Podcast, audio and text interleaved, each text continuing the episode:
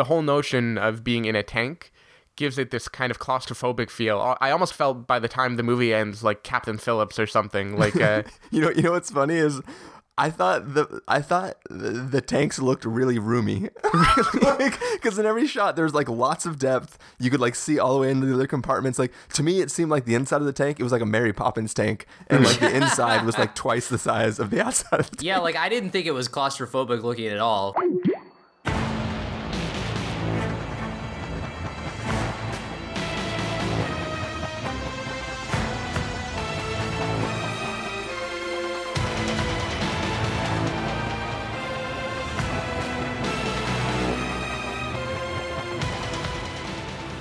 Hello, everybody, and welcome to the Spoiler Warning Podcast. This is review number three twenty-two with our review of Fury. I'm Christopher Schnese. I'm Carson Patrick. And I'm Steven Miller. And if you're joining us for the first time, the Spoiler Warning Podcast is a weekly film review program. Each week on the show, we're going to dive in, debate, discuss, and argue over the latest film releases coming to a theater near you. This week, we're hopping in some tanks that are not as good as German tanks, and we're trying not to get ourselves blown up. How you guys doing? I'm doing splendid. Yeah, I'm doing good. Sunday morning. There's no, You're nowhere like, to go it, from that. Damn it, we broke the illusion. yeah, I don't, I don't, why, why don't, yeah, I couldn't go anywhere from splendid. So. But I'm doing furiously good. Yeah, oh, furiously that's good. good. We have we have Steven, not only is he doing furiously good, but he is sitting furiously. Very in, furiously. In the tank of a room that I have. It's literally this like metal box that we uh, are sitting in. Mm. Um, I don't know where to go with that either. Mm. We're here. Best job I ever had. Yeah. Best job I ever had. You know what? I was kind of disappointed that they didn't have the line from the trailer where he's like, "We only make a dollar thirty-five an hour." I was like, I was waiting for that line to show up. It didn't. So spoilers, it didn't show up. This this is gonna be a pretty good review if that's the thing that Carson was disappointed in. Yeah. It's like that line wasn't in the movie. F this movie. Uh. My my my favorite, uh, or not even favorite, my most favorite? disappointing. no, my, my uh, I said er like favorite. Oh, okay. er, trying to be the southern guy in the okay. tank. Okay. Yeah, see, it was, was like to a... er, r, r, take back what I was saying. Anyways, I uh, my disappointing conversion of line from tra- trailer to line in the film was, uh, you know, the line in the trailer was like, "We're still in this fight, still in this fight." Like they're kind of not still in the fight. No, they're pretty screwed. That line. Like, if you would have said that, like, twenty minutes earlier, that would have been like, come on, guys, get get on this. Yeah, what if, if he said it, like, thirty minutes earlier, he'd be like, yeah, we get it. We know. We're, like, yeah, we're just starting this fight. We're still here. But, like, when the one guy's like, the tank's busted. If he's like, we're still in this fight, still in this fight, they're like, okay, cool, let's get in the tank. Like, that would have made more sense as opposed yeah. to, like, what may or may not actually be happening in that scene. You know what? I was disappointed, too, because uh, I went and saw this at an A M C theater. And um, they showed the uh, the romantic Red Ball intro, which I thought was kind of odd for a, a World War Two tank movie. You wanted to like, see Balls of Fury? Yeah, at least you'd think that the balls would be like, uh, they'd have the uh, attacking iPhone one or something. Yeah. I don't know. I have a correction, by the way, from the corrections department. Okay. Uh, the long rant I went on last week. last week about the guy before A M C commercials who tells you not to turn on your cell phone. Yeah. Oh, Those right. were Cinemark. Those That wasn't A M C. Oh, okay. okay. A M C has always been the red balls and the black woman, just like you're talking about. Yes, yes. Yep. So with the romantic one, is she less sassy or is she still sassy? I... Uh, you gotta be like, romantic. remember. Flirty, sassy. I, I think uh, I think she's a little uh, calm during that one. Okay. And and to be honest, even though I just saw it yesterday, like I don't even know if it's her doing the voice for that one. It might be somebody else. Are you saying all black people sound alike? No, it might just be like a white dude. I don't know. Dude? Yeah. That's not very no, romantic. No, I'm pretty sure. I'm pretty sure it's. Uh, I'm pretty sure it's same uh, same girl, but I just don't remember. I was too. Con- I was too thrown off by the fact that it, they were showing that one, and it's like, I, I this doesn't fit. I don't know, man. There's some parts towards the end of the film that uh, that get that borderline romantic. Mm-hmm. There's that part where Brad Pitt tries to, you know, take over the tank, if you know what I mean. I was talking more about like the the bro oh. hu- the bro hugs towards the end of the, the longingly looking into each other's eyes. Oh, as... I thought I thought, I thought you were gonna say the uh, the scene, Reno. he uh, takes a German uh, gal into the back room. I was not referencing that. So so romantic. Anyways, so we're starting this podcast off like right out of the gates, like a Fury out of something that is. Keep that going. You're gonna, you're gonna nail it. Just land the ending. So what do you say? We take a listen to the trailer for Fury. Let's do it. And just skip all this terrible attempts at doing comedy. This episode post-editing is just going to be, hi, welcome to the spoiler warning trailer. Oh, it should be. It should be. But should be, but that's no fun. I, th- I think that's our, our. I think our fans. Yeah. If, if, I, if I can call them that, I, I think they enjoy our terrible attempts to start a podcast. Yeah, off they right. really enjoy uh, me I think not like talking it. Well. Yeah, I think that if we if we started like, hey guys, welcome to the show. This is us. Here's a trailer. Let's review. Um, they, we, they would, uh, you know, we, first of all, we'd be cutting like thirty minutes off. Yes, yeah. And we get paid by the minute. So yeah, we need to, exactly. So we're, we're like attorneys. Wait, you guys get paid? Yeah, that, that's sweet advertising money. Oh, every time I leave, then I take some like a twenty out of your wallet. Damn, I just thought that they were like getting lost in the laundry. I, or I use I use PayPal PayPal when it's over Skype. So. Well, yeah. no, you, you, you bought one of those, you bought one of the Apple Pay machines, and you just, like, carry it around with you, so every time you walk by my phone, it just deducts money. uh, good times. Anyways, so we're talking about Fury. We're going to review it. First, we're going to listen to the trailer, so that way you guys can get a listen to the one dollar and twenty-five cents an hour line, and then we're going to come back and... Uh, all the wonderful guys, lines. Yep, yeah, give you guys a review.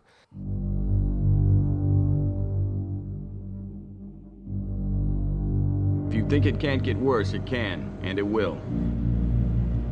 The dying's not done, the killing's not done. I promised my crew a long time ago I'd keep them alive. I was afraid you were dead. Where's the rest of third Platoon? We're it. Sergeant Collier, I'm your new assistant driver. Tank school? That's home. Never even seen the inside of a tank. You will.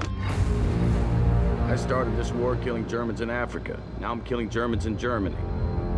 Been with these fine gentlemen for years. These troops get by you. We're all dead in the water. All we got is you.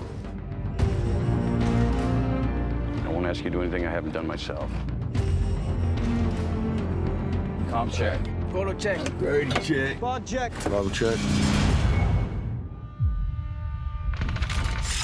Air! Bar! All right! Hit that son of a bitch! Head out! Do your job! Do what you're here for! The deals are peaceful. History is violent. Wait till you see it. See what? What a man can do to another man. I'm scared. I'm scared, too. It will end soon. But before it does, a lot more people gotta die. Well, you know, we do get one dollar and thirty-five cents a day, right? Best job I ever had. Best job I ever had. Best job I ever had. They're coming. How many? three hundred of them. It's five against three hundred. We never run before. Why are we going to run now? We're still in this fight. Still in this fight. Now.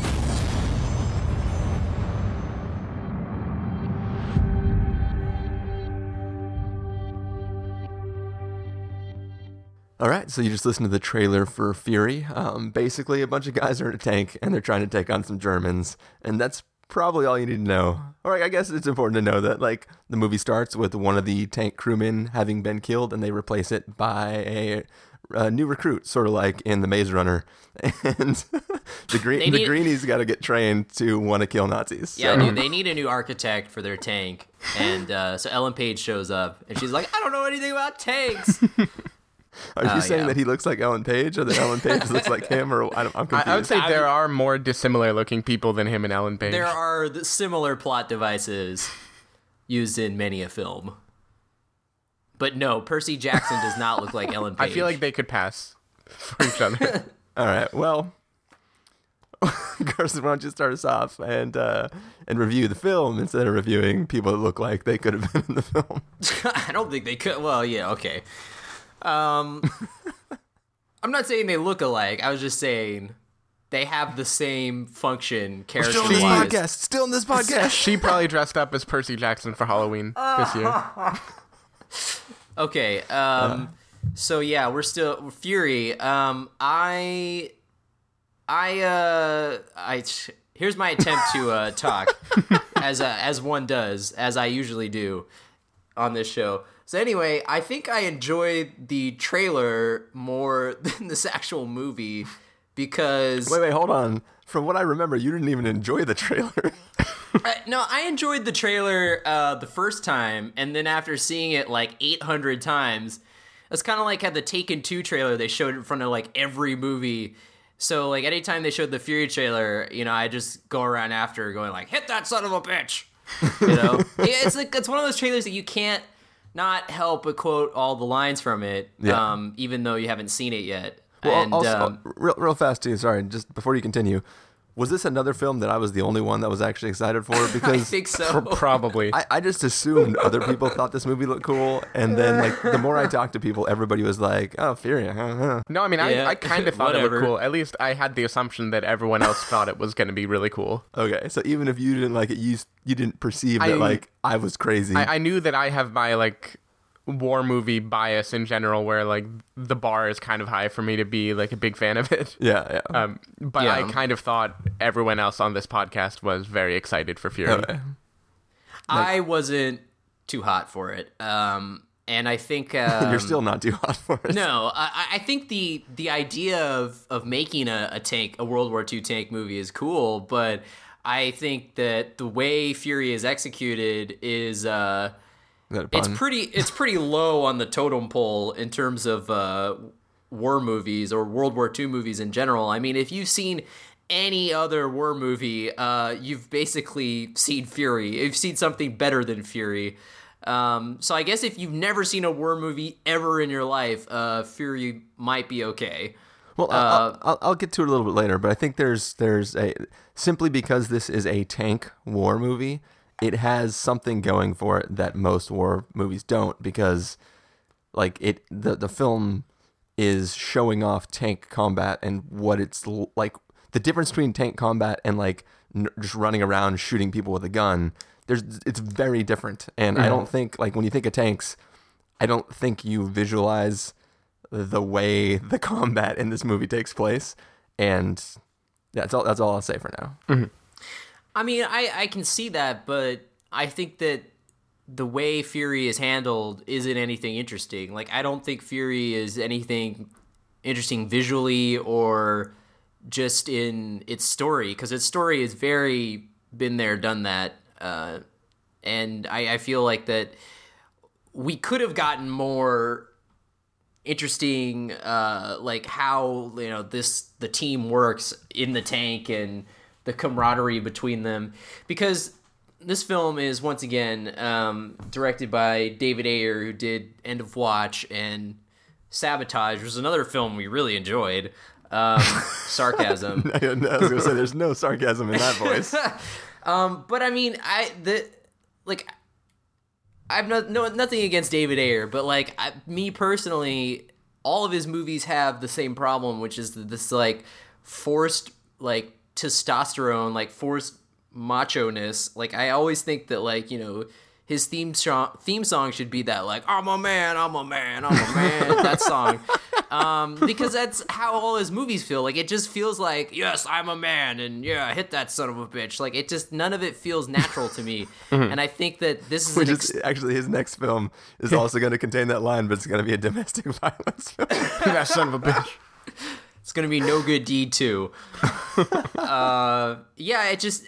I feel like, you know, this movie especially um, is all about the male bonding. And I feel like even in the early scenes of of the tank crew, you know, talking amongst each other, it just... it none of it feels natural to me. It just all feels like We are men in tanks. Look at our muscle. We are so manly. Like, that's all I think of when I hear them talking. It doesn't come off as as natural to me. And and I feel like the film doesn't have the heart of something like a Saving Private Ryan, um, which, you know, I I understand is um, what I feel like this movie is going for is like the complete, you know, bleakness of war, which is totally fine. I mean, I'm glad that, you know, they're depicting it in the way that it is. Obviously it's, it's horrible. Um, but I feel like, you know, the movie like Saving Private Ryan, it depicts the atrocities of war, but you also get, you know, the scenes of heart and humor, um,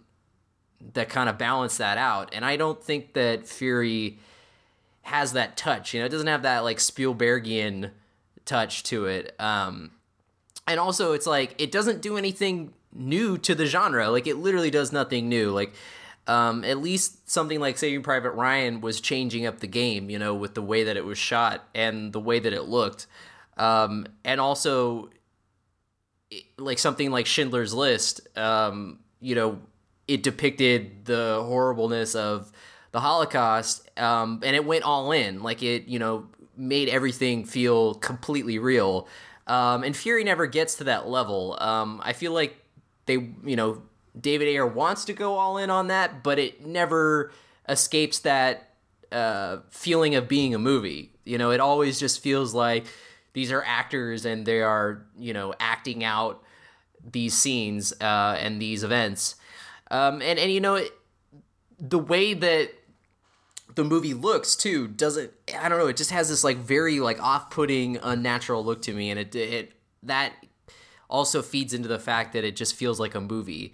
So I, I think that, like, that was the main thing to me, is that it did nothing new with the genre, and uh, it just ended up being very dull. And I think that, you know, the actors are very good in the film, but it's not up to their par. Um, I mean, Brad Pitt is great, but the whole time I just, you know, felt like I should have been rewatching Inglourious Basterds because, you know, that to me is a World War Two movie that takes that that genre and that, you know, war specifically, and then it does something completely different with it. Because I feel like if you want to do, if you want to do, sort of like cheating, because it literally does something completely different. No, but I'm saying, like, th- my point is that, you know, if you if you're going to do a war movie, specifically World War Two, because we've gotten so many of the uh, movies based on World War Two, is that if you're going to do one of those movies, then you need to do something radically different in order for it to, I feel, hit a mark in order to be something fresh, because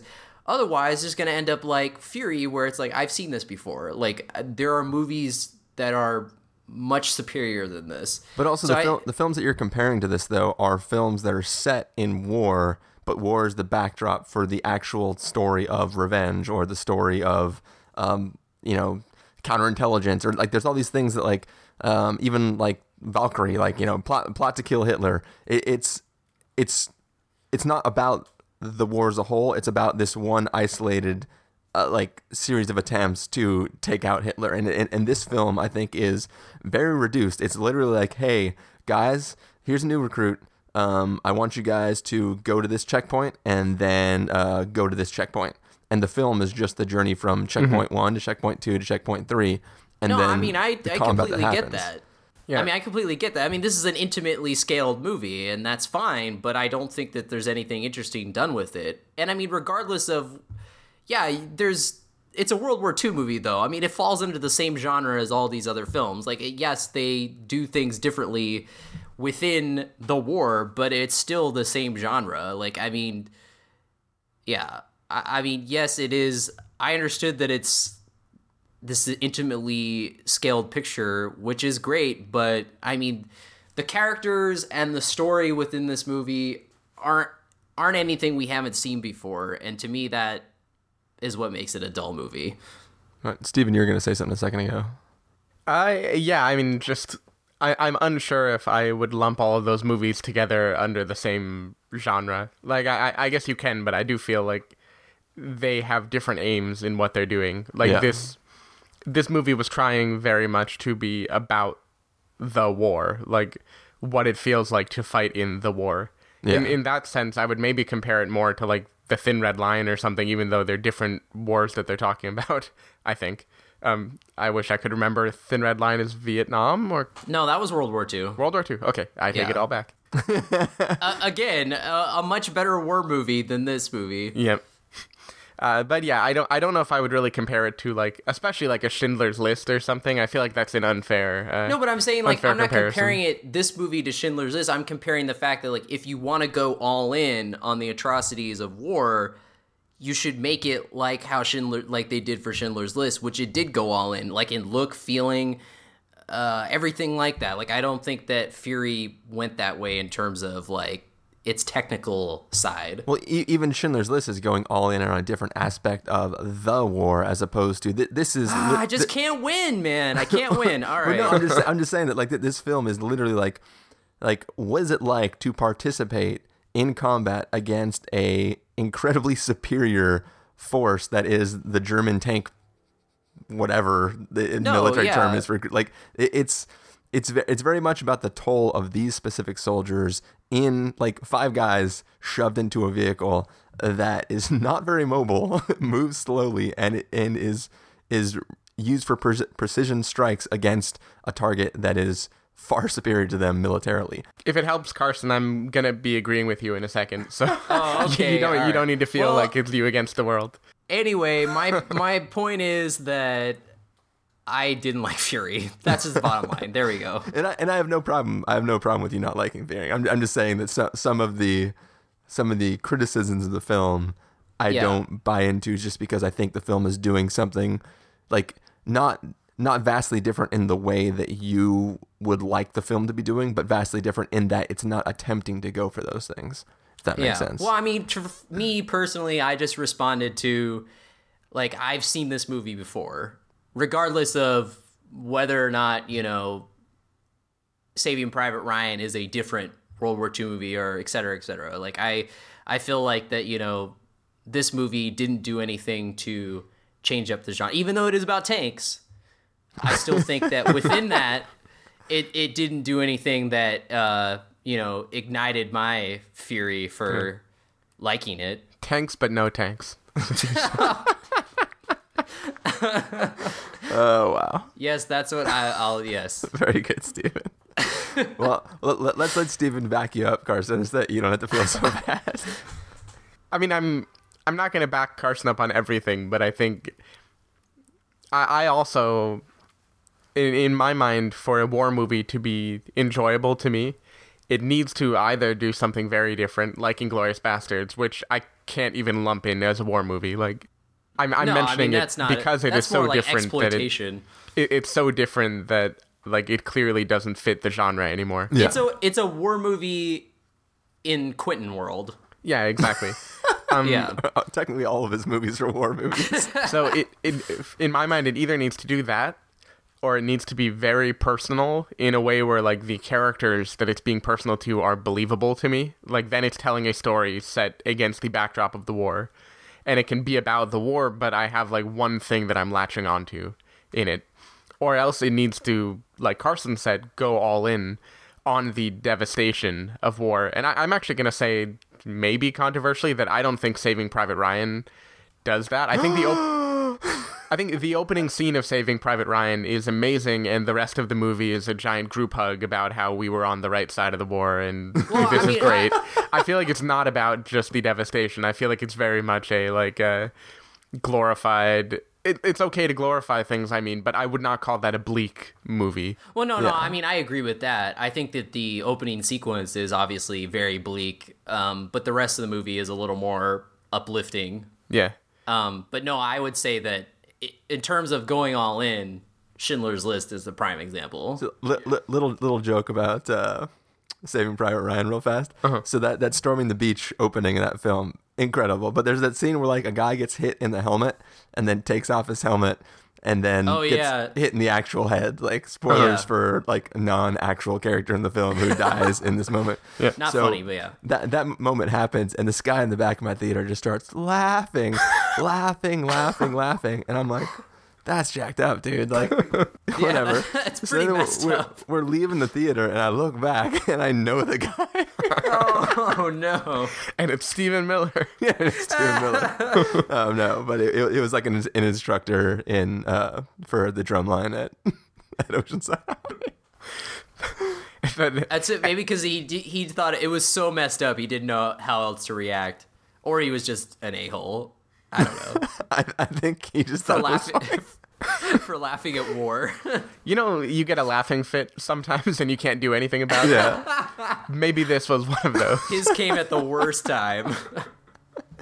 Anyways, continue, Steven. Yeah, so anyway, my... My bar for bleakness, I think, is pretty high in terms of like if a war movie, a war movie needs to either be sufficiently campy, sufficiently personal, or sufficiently bleak. Like, I'm not a big fan of the ones where it's kind of like hoorah, rooting for the adventure when I know this is like just total destruction of another people. Like I have, you can die for your country. I'm gonna live for mine. No, exactly. It's the, the lone survivor's guilt feeling. Like. Like, that's exactly what I have. Like, a movie like Lone Survivor where I know I'm supposed to be, like, totally on board. I'm supposed to be like, hell yeah. Yeah, patriotism. Yeah, survive. America. That's, that's patriotism. America. Barrel through hundreds of other people. That's amazing. I, I know that's how I'm supposed to feel. It's supposed to be more like a three hundred movie almost where I'm just like, yeah, hell yeah. But then I'm... I'm also stuck knowing, like, this is a historical period of time that we're talking about. Yeah, like, something actually did happen that I'm going to go at the Wikipedia now, and it's nothing like what I'm on. Yeah, and, like, you know, history is written cool. History is written by the winners, right? And so I'm in America, and I'm watching a movie showing how badass we are, killing yeah. killing the other people. So, anyway, I have, I have like, weird, if not ethical conflicts, at least, like... I, I get in a weird place if I can't tell what message the movie is trying to yeah. give me about the war. Quentin is fine, right? He's doing like an almost a comic book. It's like a campy, it's awesome. Yeah. Yeah. It has so little relevance to the actual war. That I... Yeah, but he's also killing, he's killing also Hitler. Putting the Germans in that scene in the middle where they're watching the movie. They're putting them in the exact situation you are talking about now yes. by having them all like high-fiving each other and like, killing all the British soldiers. Yes. Exactly. Uh, so yeah. it's like, not only is he having an alternate telling of history, but then he's like throwing it in your face, making you excited the first half of the movie, showing you how horrible you are for being excited, and then continuing on with this alternate other people. Reality of history. Yeah. So th- this movie, I think the first third of this movie or so, I thought it was doing that. Like Brad Pitt. Which one was it doing? It, it was doing the bleak. The bleakness of it. Okay. Like, Brad Pitt's character is not a very empathetic character at the beginning of the movie. He does some like terrible shit, right? Yeah. And Percy Jackson is like the lens. I say yeah. that because I don't know his real name. Lerman Lo- yeah, something Lerman, Lerman. And yeah. anyway he he's kind of the lens through which I think the audience is supposed to feel about what's going on, where there are these hardened people in this tank who clearly do not value human life anymore. Like, they've become killing machines. And Brad and Brad Pitt says things to this effect. He says like, we're not here to do right versus wrong. We're here to kill Germans or kill Krauts, right? Like, yeah.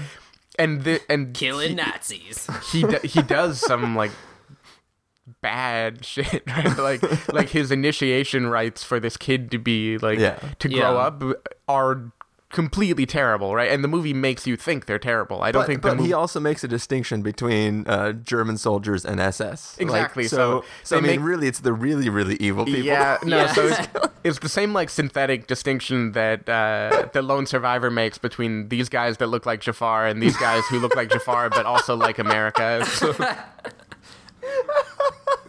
It, it, like, it makes us feel good. Like, no, we don't hate all the people, just the yeah, ones that... we love America. It's just the ones that chose to fight for their country, because they're the bad guys. Yeah. Uh, any, anyway, you know, not the ones that were forced into it. That's fine. Yeah. And anyway, so the first, like, third or maybe even half of the movie, I thought I saw it as this, of a a person who is being injected into this hardened world and having to see what it's like. So, just... just so it, are you saying that in a positive way or a negative way? In a, in a positive way, okay, so okay. far. I, I, I wasn't met... completely clear whether you were no, like, no. Compl- like, based on everything you had said before that, I didn't yeah. know whether that was like, so first I saw all this crap, or if that was like, oh, and then I saw this crap. I, I thought no, the I, me- I, I think there's a butt coming up. Yeah, the, the, okay, okay, the message yeah. of the film was very consistent on that to me until this scene towards the middle where there's a brief interlude with a piano and a few other things involved. Interlude, yes. And uh, after that moment, the entire trajectory of the film is this person learning to feel that same rage and right. desire to kill these His people the same fury. way. And by the end, like, the movie basically picks up in a trajectory where by the end, the only reason you are watching this is to root for the people three hundred style to yeah. be in this epic battle. As far as I could tell. I, well, it was literally like them against three hundred. It was literally Germans. three hundred. I think, I think it was five hundred. I, I think I he think said a few. A I think he said no, two, he said maybe like three hundred. two or three hundred. Well, no, that, that, but it doesn't Michael Peña have a line later on? He's like, it's five guys against five hundred. Oh, yeah, maybe. It's five against three hundred. I mean, I think they were. They per- just Percy were Jackson's guessing. estimate was two to three hundred when he comes running back. Yeah, but, but he doesn't I, yeah. know anything. But there's but there's that line in the trailer. At least they maybe they edited out of the film where I don't think where, that I don't think that trailer. I think that went by the way of the one dollar thirty-five an hour line. Gotcha. Yeah, I don't remember that. Uh, the, people like numbers. Let's have a bunch of lines in the trailer with numbers. So so the thing by the end of the movie, I did not feel like it was a film pointing out the bleakness of war. I felt like it was a film pointing out. Rooting for survival, and that that flip that happened of are these sympathetic characters or not, like are these the people I'm supposed to be standing up and cheering for, or are these people that I'm supposed to feel like are examples of how war devastates and turns you into like a barbaric thing.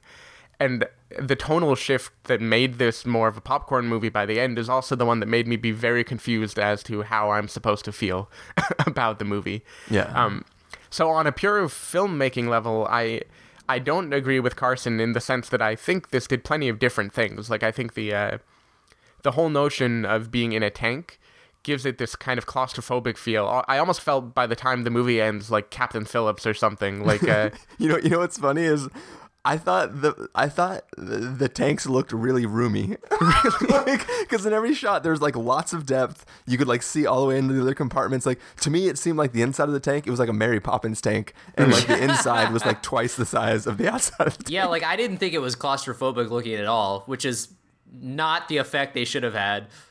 It was not like Captain Phillips when they're in that little like submersible, and it just felt like sh- hell. Yeah, all right, like, I would not want to be in there. I should say claustrophobia is maybe more about you're stuck in a thing and you think you're going to die for a very long time. Yeah, that's true. It's kind of like when we record this podcast. Yeah, exactly.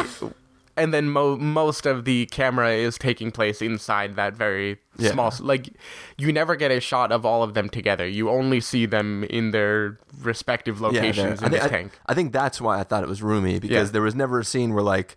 Like, if they wanted to pass, say, a bottle of alcohol between each other, they had to actually shift their full position and, like, lean over and hand it to somebody who would have to reach for it. It wasn't like it wasn't like when you're in a car and you're just like, here. Not that you should be passing somebody alcohol in your car. You, you know how you do it in a car. Yeah, you know yeah, what I mean. You drive it in the car. Drinking forties. So, in, in, like, in that sense, it felt more like a submarine movie or something almost to me. Like, the dynamic of it was not the traditional dynamic of a World War Two movie, because yeah. you are not boots on the ground. You are people, a part of They're this machine that to the outside world is just one unit that is firing off hell, but on the inside requires a lot of people to make it work. Yeah, yeah. Um, I thought that was totally, if not like fresh, like I, I didn't think like, wow, I've never thought of that before, but I definitely had not seen something quite like that. I've never thought of a tank before. Yeah, I've never thought of that. Um, I thought that was at least, like, an interesting way to do things. I, I also thought, like, visually the movie was compelling enough. Like, I get I get the excessive macho feeling. Like, it did take almost, like, comic book vibes by the end where it was just like, yeah, beat him up, yeah. I'm a man. I mean, the guy, Brad Pitt's name is War Daddy. Like, he sounds like he's straight out of a comic book. I'd like a, like a Frank Miller comic book or something. Yeah. Uh I don't, so uh, from a filmmaking level, and I thought the acting was fine. Even LaBeouf was okay, and I'm not a, I'm not a big Beef fan. Dude, I, I, I actually want to mention something about the Beef, because um, I know that Chris and I are, are Shia apologists, um, yeah. and I think that uh, I, I thought Shia would have been better in the Percy Jackson role. Mm-hmm. Uh, nothing against Logan Lerman. I think he's a, a fine actor. Like, I enjoyed him in The Perks, being a wallflower, but... Um, I, I just, I don't know. I felt like Shia would have been, he has like more of that magnetic. Being a tank gunner. Yep. No, I just felt like Shia has more of a presence. That's all. But I, I know that he probably, you know, he's played that role before. So he probably wanted to do the more adult role. I'm a grown up now. Well, yeah. I, I, I like, I mean, I'm, we still haven't got to me yet, but I thought Shia LaBeouf was fantastic in this. Like yeah. I thought he was genuinely really, really good. No, I, I think mean, he's he great was in the, the movie. Best person in the tank. Like, I, he just he plays a severely broken man so well, and he was the, like, like uh, Brad Pitt's great, but he like he's Brad Pitt, like yeah. he, he's just being Brad Pitt, like that's what he's doing. Like, oh, I'm tank commander, we're gonna be killing Nazis. My name's Lieutenant Aldo Ray. I need six volunteers. Um, yes, but like I, I thought that a lot of the emotional weight of the film hinges on the performance of Shia LaBeouf, even though he's sort of like the side character. I mean, he's just mm-hmm. the guy who shoots the gun.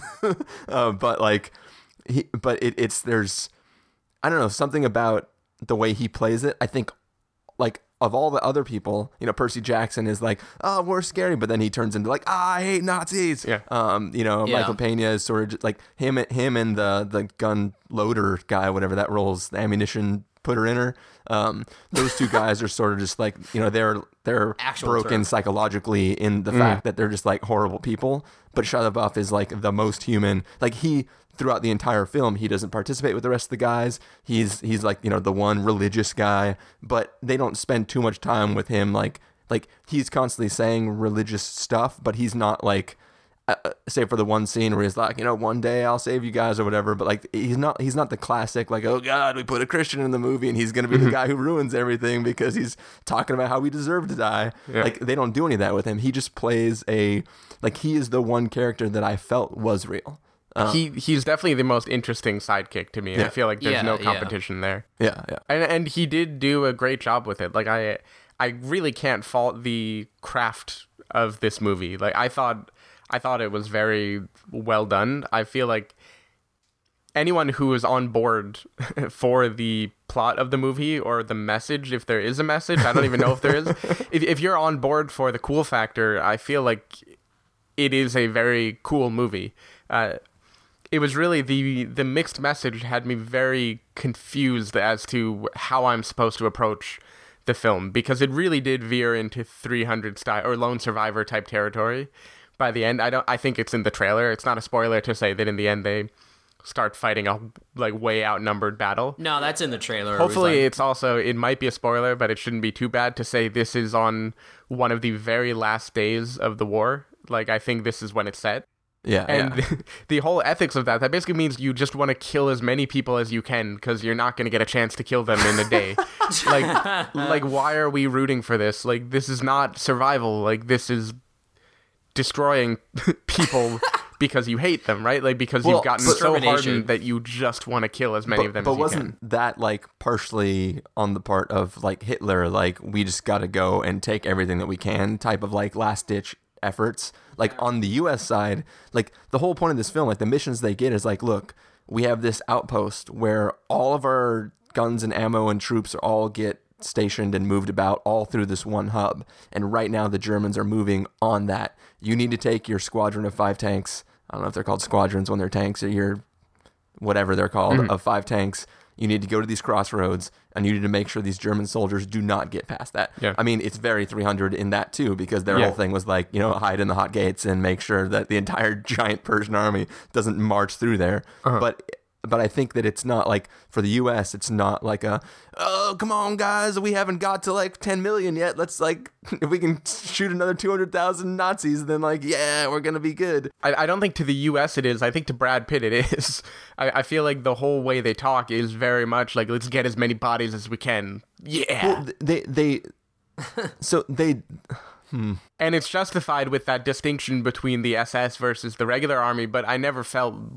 what that means. No, no, but like what, what I, so yes, can't completely disagree, but on the same hand, I think that sometimes when they're talking about like, they're talking about like, uh, like Michael Peña has, has a line where he yells something like, you know, you know, squeeze in these bursts and make sure you mo- like you're hitting as many people as you can. I don't think it's like a Gimli, ah, oh, I killed two more. Yeah. I think it's more of a, like, we have limited supply of ammo.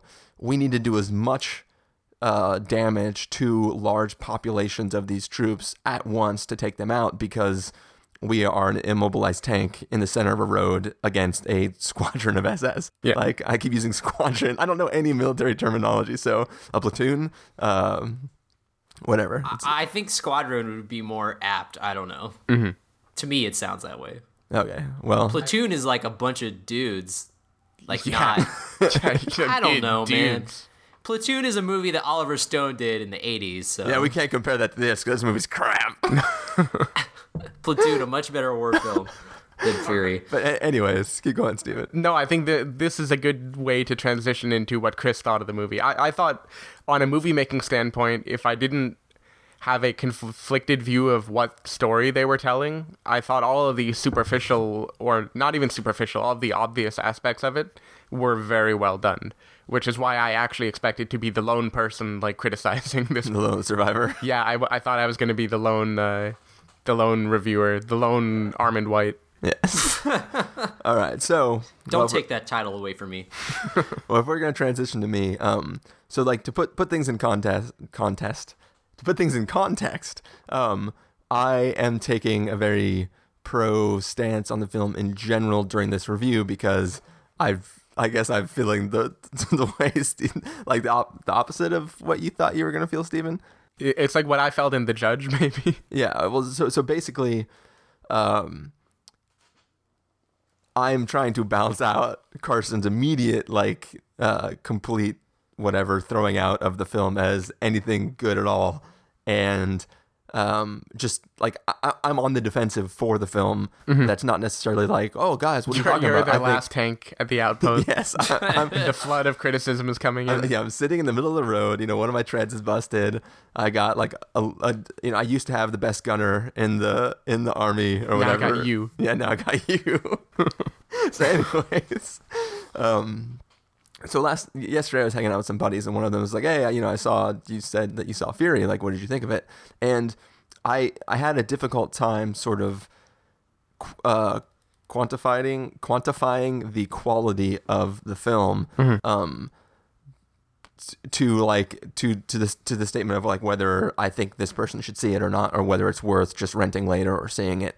And um, a lot of that is because I think the aspects that Steven's talking about, like what the message of the film and where the film goes and stuff, there's nothing really there. Like, mm-hmm. it, it's that it's sort of absence. Like I, I told my buddy that this is a really reduced film. It, it's a film that the, the plot is literally uh, start, go to this checkpoint, pick up some extra tanks because you're just one tank. So go meet these four other tanks and then move to this crossroads and hold it. And that's, that's the whole story.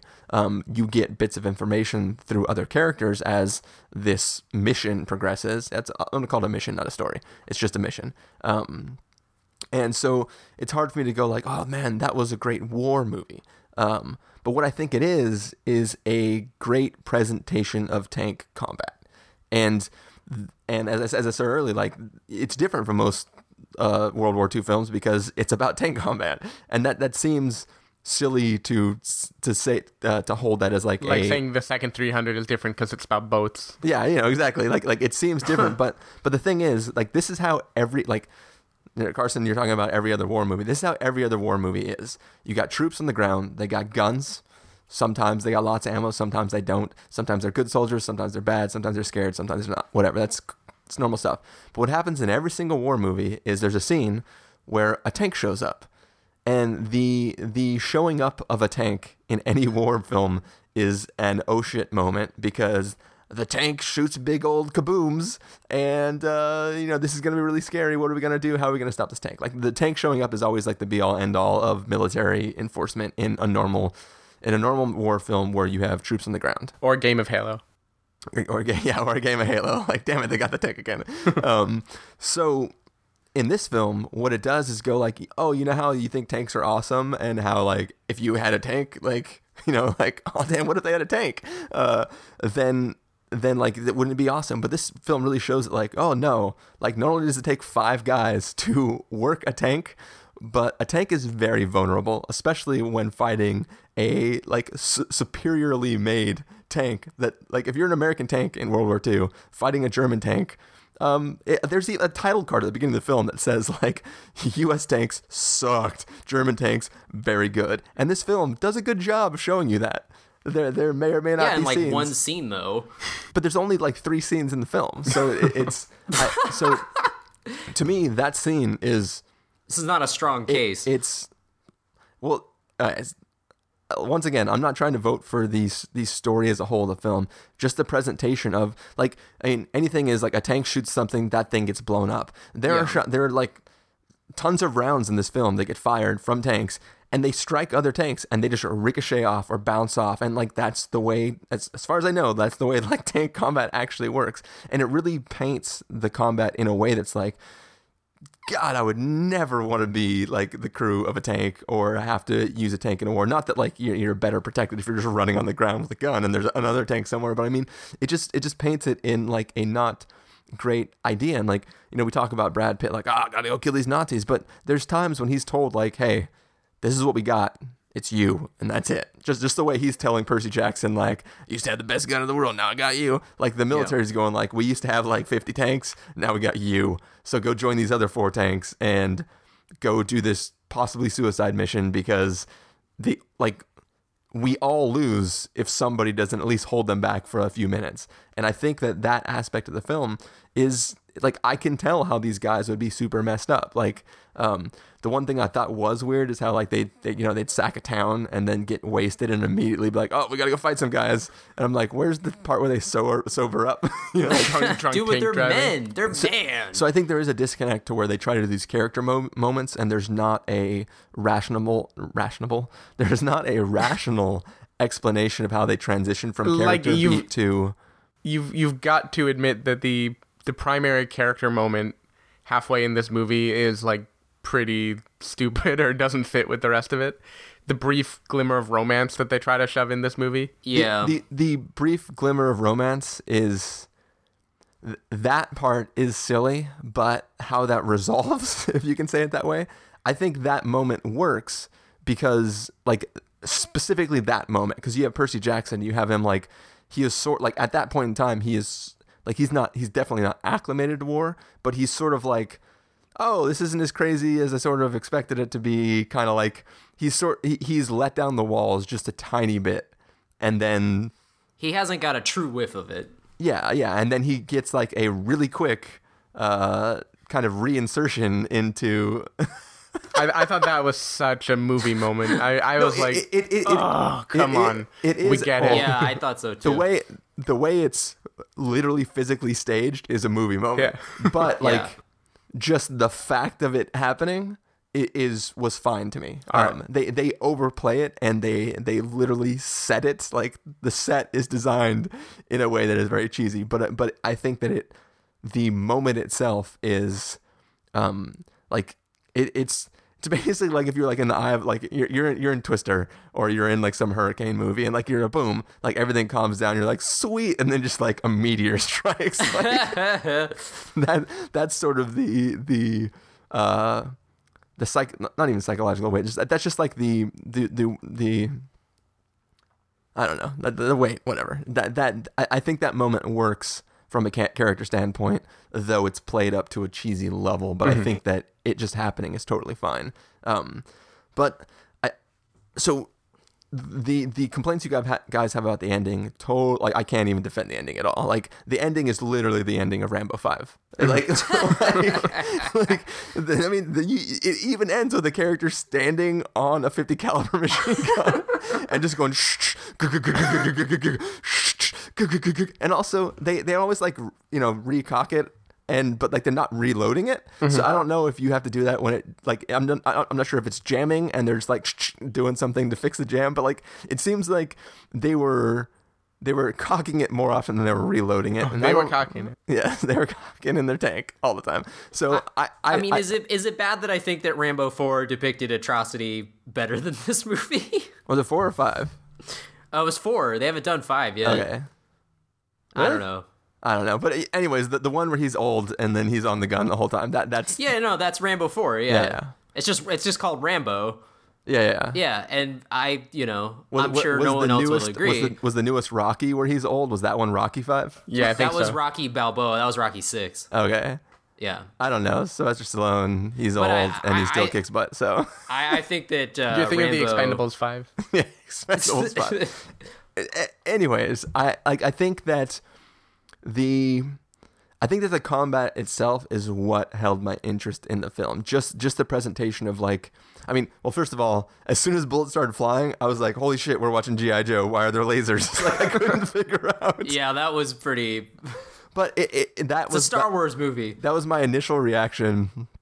My second reaction was, why do the good guys have the red and the bad guys have the green?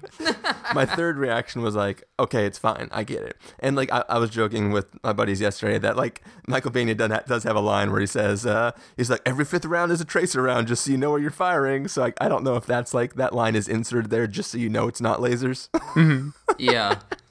But I, I just thought that was funny that like, but but I get it because they're trying to show like, like regular guys, you just see muzzle flash and they're shooting a gun. But like any sort of heavy artillery, you know, big machine guns, uh, whatever the like, the t- like the cannon, I guess. The like, yeah. You, you know the, the thing. That, that, well, you know the thing that like that's like they took the top of a tank off and set it on the ground. It can't move, but they can still fire shots. Yeah. Um, whatever that thing's called. The turret.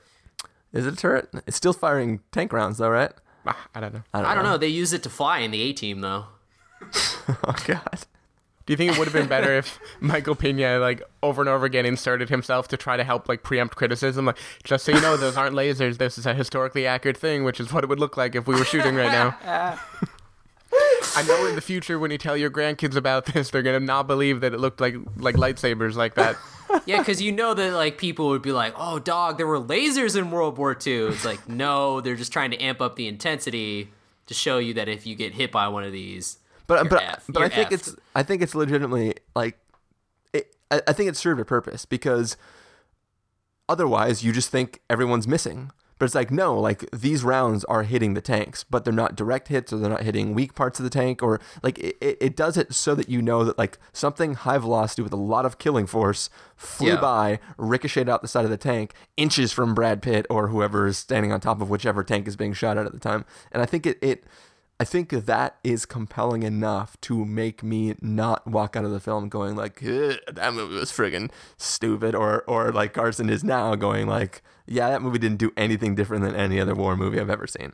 Um, so I think that like the story of the film is, yes, it's it's very reduced, doesn't do anything at all, and it's not really, there's nothing special in it. Um, but I think that the sheer fact that it's tank combat presented in this way uh, is... is somewhat interesting on its own.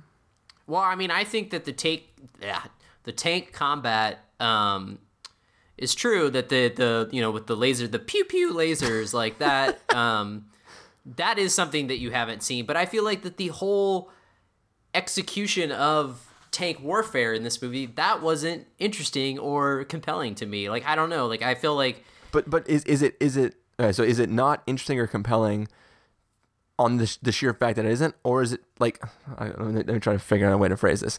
Basically, I see that as like, yeah, shit, that's what it, that's how you are in a tank. You're a big thing, you're a big target, and if somebody's already positioned in a spot to shoot without moving or without giving away its position, your only choice is to, in formation, you know, turn ninety degrees and reverse to a tree line and then go forward and hope somebody can see it before it takes out another of your tanks. And then all of you try to shoot that thing before you die. Like, that is compelling in that, you know, it's not like a video game where you're just like, I spawned and there's the bad guy. I just drive at him and just go, go, go, go, go, go, go, go, go, go, go, go, go, boom. It's like, no, if anybody direct hits you, you're dead. And if you don't direct hit them, nothing's going to happen to you. And if it's a German tank, you can direct hit it and it probably still won't do anything to it. Like, there, like there's there's a moment in this in this film where it's like, It, you're literally in the point where like, well, I just keep shooting at it because the only other, it, it's not like you're in a really fast jet where you can just be like, these guys are too good for us, bank off and fly away. You know, this isn't like Independence Day where you're like, oh my God, aliens, the nukes aren't killing them. Let's just fly back to base and be safe. This is like, well, all I can do is wait till I'm dead, so I might as well keep shooting at this thing and hope that I can beat it. Like, that's compelling to me Which, from a mechanical standpoint. You you could actually argue that's also what the characters are. Like, their mindset is, all I can do is wait till I die, so I might as well start fighting back.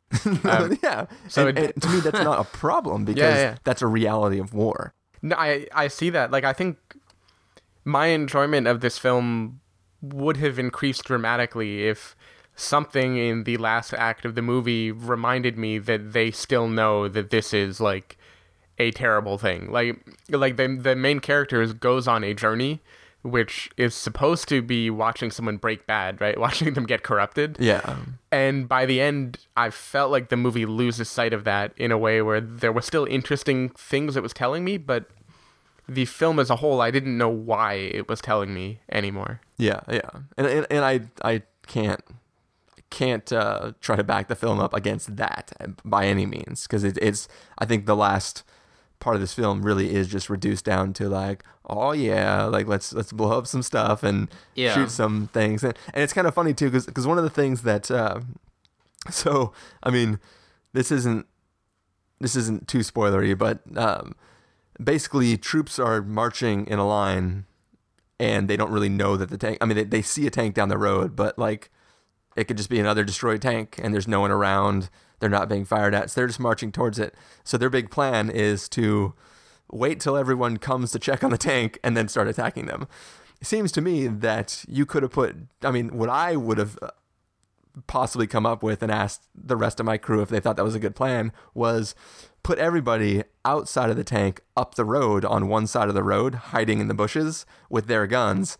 And then since the tank is already pointing directly down that road, just wait till this like basically single column of troops is is, is like in range to like fire a, a, a single shell that would go through at least an entire row of those troops. Mm-hmm. Take them all out, and when they're scrambling, have your buddies on the side of the road just shoot everything instead of like wait till they've literally flanked you on all sides, mm-hmm. and then start chucking grenades out of the manholes. and then, like, That, that's, that's not, not nearly as badass. Bro. Yeah. No, I know if I were doing that and I had all this time to give monologues and my, my oh captain, my captain speeches and things like that, I would probably put the ammo inside the tank too. Well, I think maybe like that's something I would have done. I'm not I'm not gonna say what happens in the movie, that's just no, no, a comment. So, no, take oh, it or okay. leave it. So the the scene that you're referring to, uh, where that comes back, they were grabbing specific ammo, which was for the fifty caliber uh, machine gun, which is mounted to the top of the tank. So that can't really come inside the tank. And then the ammo they were going out for was just ammo that could be used on normal weapons. Like, so I think that there there are things mounted to the outside that are like, well, once this is fighting, then we'll grab those and start shooting from those positions. And if but they know in this situation they are not going outside of the tank to fight people. I, I think the plan was that they would at one point, okay. because those those guns don't function inside the tank. Like they're I, I too big that... to fire from within the tank. So I think it was it was like, so we'll start this, then we'll grab these guns, and start shooting. But it turns out that uh, the plan didn't go as they expected. I, I thought this move, just like the entire plan, was meant to maximize how many badass scenes get to happen. No, no, and that, that's what this is. That like the, the whole, the whole like, uh, we got to get out of here. Um, I'm gonna stay. Really? Yeah. Okay, well I'll stay too. Like, me too, me too, was, me too, was, me too. Tonight I, we die. Everybody's in hell. Like, after this man Percy Jackson staying, I'm staying too. That kid's yeah. not tougher than I, I am. I can't be a pussy. Yeah. But that's the thing is like. If you just aim the tank down the street, Shia LaBeouf needs to be the only person in there. Just somebody to like shake his leg a little bit and then stomp on the shooter button. That's all you need, because like everyone else can have their guns like, ga, ga, ga, ga, ga, ga, ga. Like it, it just, and also like as cool as it was to have all the smoke and the fog and like it turning nighttime the second the war started happening, there wouldn't be all the smoke if they didn't shoot the house. Like at one point, like Brad Pitt's like, shoot the house, it'll burn. Yeah, it's like, why? It's gonna look so cool. Like, did you see the ending better. Of The Guest? You know how smoke makes things look cool? Yeah, it seems like... It, yeah, if, dude. If you don't, it's way more ominous and if cool. If you don't shoot that stuff, it seems to me that uh, everything's under cover of night, and you got more chance to, I don't know, maybe get on the guns that Steven's wondering about why they yeah. weren't using. Well, dude, they really had to make sure those dead Krauts were dead yeah. in the building, you know? They're like, well, they're dead, but, you know, we got to really make sure they're dead. I don't know. I, I just felt like somebody was like, man, I really like that new Bond movie when everybody's like fighting around the house burning at night. And they're like, we can do that. Dude, I would not be surprised if that was like the visual pitch. Did you see Skyfall at the end? That's what we're going for. No, it's probably somebody like printed out or like had it on their phone. Like, try this out. See this? See this? See how cool that is? Yeah. Yeah. What if it was like that, but with Star Wars lasers? Yeah. Like, whoa. Uh, I also love that part where Brad Pitt was like, I have you now. I, I was hoping... I, I, I would have liked for this movie at some point Fury to get like an H thrown in and they go and try to kill Hitler like a Fuhrer. I don't know. The movie a movie named Fuhrer, like F U R O R, could make some like pretty cool uh, Fury. Yeah, yeah. It yeah. could do some cool stuff. That's all I'm saying. Yeah. Yeah. I, w- I will give the movie credit for not having some uh, bullshit framing device where, like, Logan Lerman's an old man. He's like, let me tell you a story about when I was a when I was a, a terrible person, you know. Who are these guys in this picture? Oh, them. I remember oh, them. They're my old chums. It was the last few days of World War Two. Ooh, yes. And I was stranded on a boat with Richard Parker. Yes, uh, no one liked me, but in the end they did. Yeah, that, that scene where the tiger ate the orangutan was pretty crazy. Yeah, that was... I don't know what they were doing in the tank, but... Oh. Now that would be a movie uh, that we hadn't seen before if uh, instead of Shia LaBeouf, it was just like a tiger playing his role. That'd be ridiculous. So, wait, so you want to replace the one good character in this movie with a tiger? Okay, we'll replace the guy from The Walking Dead with a tiger, and uh, that would have been interesting. Because I think, uh, going back, I didn't really, uh, I didn't finish what I was going to say about, in terms of, because I didn't think the, the tank warfare Oh, we're was, done. Oh, oh, we're done. Oh, for, oh, we're done? Okay. Um, Bring it back to the judge. Always, everything always leads back to the judge. Um, um, no, I mean, because, like, I think overall, for me personally, I was not, you know, the overall execution of the movie... I wasn't on board with, so I wasn't going to be on board with the execution of the tank warfare. Um, I don't know, just it just wasn't inherently interesting. Like, I feel like if someone like John Milius or Catherine Bigelow had directed this movie, then we would have maybe got a little more of a visceral tank movie.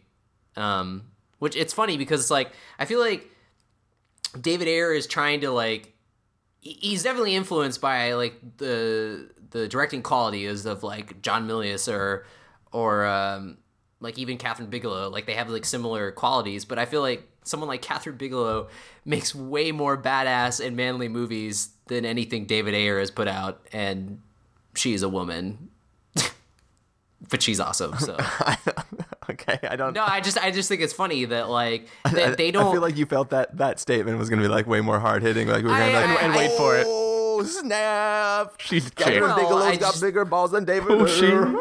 I do think she has bigger balls than David Ayer. Like I, I think that like her movies come off as just naturally badass than than this than these movies do. Like I just think there's but something the, but so also, strange also about character it. Pieces. Like all of them are are really interesting character pieces, and this is like this is an entire movie that's just the last ten minutes of uh, yeah. Zero Dark Thirty. Like this entire film I mean, is just true. supposed to be that. But like the studio is like, we got to have some characters in this. Like Brad Pitt won't be in it if he doesn't get to talk. So, like, but but I can say the bleakness of like a Jeremy Renner disarming a ball uh, uh, bomb. Type situation would have lent itself very well to, yeah. to like the yeah. being stuck inside a tank and just like mindlessly trying to get as yeah, many as you can. I, I feel she, like that would have been a cool, uh, yeah. cool thing. She did that one movie, um, K nineteen, which I thought was a really good submarine movie. That the Widowmaker. Um, yeah, the Widowmaker. Um, and I thought that movie like conveyed like the claustrophobia of of you know submarine life and stuff. Like I thought that was really well done. So I think like if she had done this movie, it would have. It would have been really cool. But I mean, it like it is true that I mean, like, this movie has like zero character development compared to something like Zero Dark Thirty or yeah. any of the movies she's done or any like other, like I said, war movie. But and I, I feel like that the, the characters that they are is like so thinly drawn. Like, I mean, yeah, Shia LaBeouf, he's just like, I'm the Christian. Like, that's about it. You know, we don't get anything more. Like, I, it's just, I don't know. It's just, it's too like, it's too thin. The whole movie's too thin. Not enough meat on this bones. All right. Not well, enough meat for this man movie. Well, why don't we get to our recommendations then, which I'm assuming is not going to go well for you two guys. So, uh, Carson, start us off and just let us know if you're going to give this a must-see, recommend with a caveat, wait for rental, pass the caveat, or must avoid. What would you give it? Um, I don't know. I, I'm I'm teetering on on on a rating, but I guess I'll give it. I guess I'll give it a pass because it was better than than uh, Kill the Messenger so, or Sabotage. So, so it was, was the caveat. Yeah. If you can only well, see two I movies saw, this Because I saw them the same day. I saw them both yesterday. Gotcha. So, so it was like maybe Kill the Messenger put you in a bad mood for being able to enjoy. Uh, no, I, I saw Fury first and then Kill the Messenger. Uh, um. No, I I, I think uh, even though the bar is set extremely low with Sabotage, this was at least a better movie than that in terms of David Ayer's movies. But uh, uh, I would agree with that. Yeah, um, and you know the cast is good, and they are very you know they're they're trying to do their best with what they have. Um, but it it's a very uh, it's a very dull movie, and uh, I just I wasn't on board. But I, I would still give it a pass because like I don't. think that it's I don't think that it's so terrible that I would give it a must avoid, but I mean if you have seen other war movies, you're you're okay without seeing Fury. But if you haven't, this is the must. Yeah. If you you're like I said, if you haven't seen any war other. movie ever in life, then Fury would be fine. All right, Steven. Um I think I'm going to be moderately positive actually. I think my criticisms are largely about the message and the why of the film. I feel like if you are interested in watching this movie, the whys might matter to you, but more of it is going to be how does it feel and does it get that sort of, uh, does it hit the right note? And I think yeah. the movie hits the right note. So I'm going to give recommend with a caveat. Really? Yeah, no, I'm going recommend with caveat, uh, which it'll be weird if that's higher than Chris's, but I... Well, I, I so I I've, I was teetering like since yesterday when I was talking to people about the film. Yeah. I've been teetering between, uh, like... I found enjoyment in the presentation of the combat of tanks, yeah. um, which would put me in the category of recommend with a caveat. Um, but like, I totally expect the way you yeah. guys reacted to this film from the beginning of it. And it's like, I can't justify the film as being a good war movie, yeah. but I think it is a good, it's an interesting watch. Yeah. I, I thought it was interesting. And I thought, um, I thought the trailer What, whatever the trailer was, I maybe it was putting its best foot forward, but I think it also gave you exactly what the trailer says the movie is going to be. Yeah. Um, I don't feel like there was any sort of like switch out where you expect one thing and then what you get is something completely different. Yeah. It, yeah. I mean, if you've the, seen the trailer, you've seen this movie. I mean, you, you're going to get what you expect. Like, it's not the highest recommend with a caveat. It's like a fairly weak, like teetering on rental. Yeah. But in the end, I thought like... I was not bored over the couple hours, and even if I had some, like, ethical things which made me never be completely on board with what was going on in the movie, yeah, I still thought it was a well-made film. Well, you just don't like when Nazis get killed, right? I, I, I didn't, and this is maybe going to be something both of you disagree with, I didn't see any merit in Lone Survivor that this movie didn't have. I, I felt like the exact same joy of just watching something... crazy people fighting for survival. Yeah, well, th- this I, I thought it was the exact same pleasure that I got in this movie. Yeah, the the one thing that Lone Survivor had that this doesn't was people tumbling down hills in a way that I don't understand how it yeah, worked. Yeah, I faulted this movie didn't have enough hills with big thumps of people falling. Yeah, down. I mean, I I feel that Lone Survivor was doing the whole you know oorah thing, but I I don't know. I feel like that movie was at least in in, in terms of like that. Of what, you know, that style of war, I guess. Dude, there's, all, there's a shot in this film of a, a uh, whatever the tank tread tracks are left. Like, there's mud, and there's a channel in which tanks have driven through where there is a smushed body laying in it, and then another tank drives right over it again. Yeah. And I was like, ah, like, this is horrible. Sorry, that was a little tangent. But I, I'm going to give it Requiem of the Cabot also. I have to back up my words on this podcast if if Steven is going to bump it up. For me, the real, really the only caveat is, uh, you know, the, the Rambo ending. Um, some for un, some ungodly reason, there is a scene at the end of this film involving a German soldier and a flashlight mm-hmm. that I think is, it, it completely, like, supplants any sort of statement they've made about any person who the film is trying to kill yeah. in, in a way that I can't understand why they went for that. Um, and that's all I'll say for now. Um, so really th- that and so the Rambo, the flashlight, and the fact that uh, Percy Jackson's transition from I've never shot anybody before to like die Nazi die happens so quickly that there's not a journey that he goes on so much as a flip that is switched in his head. Um, yeah. Mm-hmm. So those are my real only caveats. Besides that, I think that the tank combat is interesting. It paints a picture of a vehicle, which you kind of get other films presented as being the superior piece of armored weaponry to being something that you would never want to be inside yourself, though you would like to have on your side while you're fighting. Um, so for those things, I give it the recommend. But please know that it's not the greatest war film in existence. You heard it from Chris, the greatest war film in existence. No, that's it's the greatest war film in existence. Uttered on this podcast. Yes. Uh, no, I mean, it's it's pretty low Car- on, the, said, on the totem pole.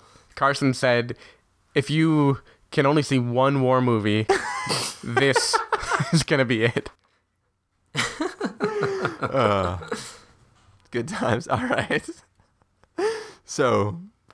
yeah, that's the episode. So, Carson, if people want to find you throughout the week, where can they do that? Uh, you can go to practical candy dot wordpress dot com. Steven? You can go to twitter.com slash sdavidmiller or s david miller dot com. Cool. People can find me at christopher in real life dot com or twitter.com slash christopherirl. You can find the podcast at the spoiler warning dot com where you can get a bunch of the back episodes of the show. Uh, if you want to know when the episodes go live, you can follow us at, at twitter.com slash spoiler warning or facebook.com slash the spoiler warning.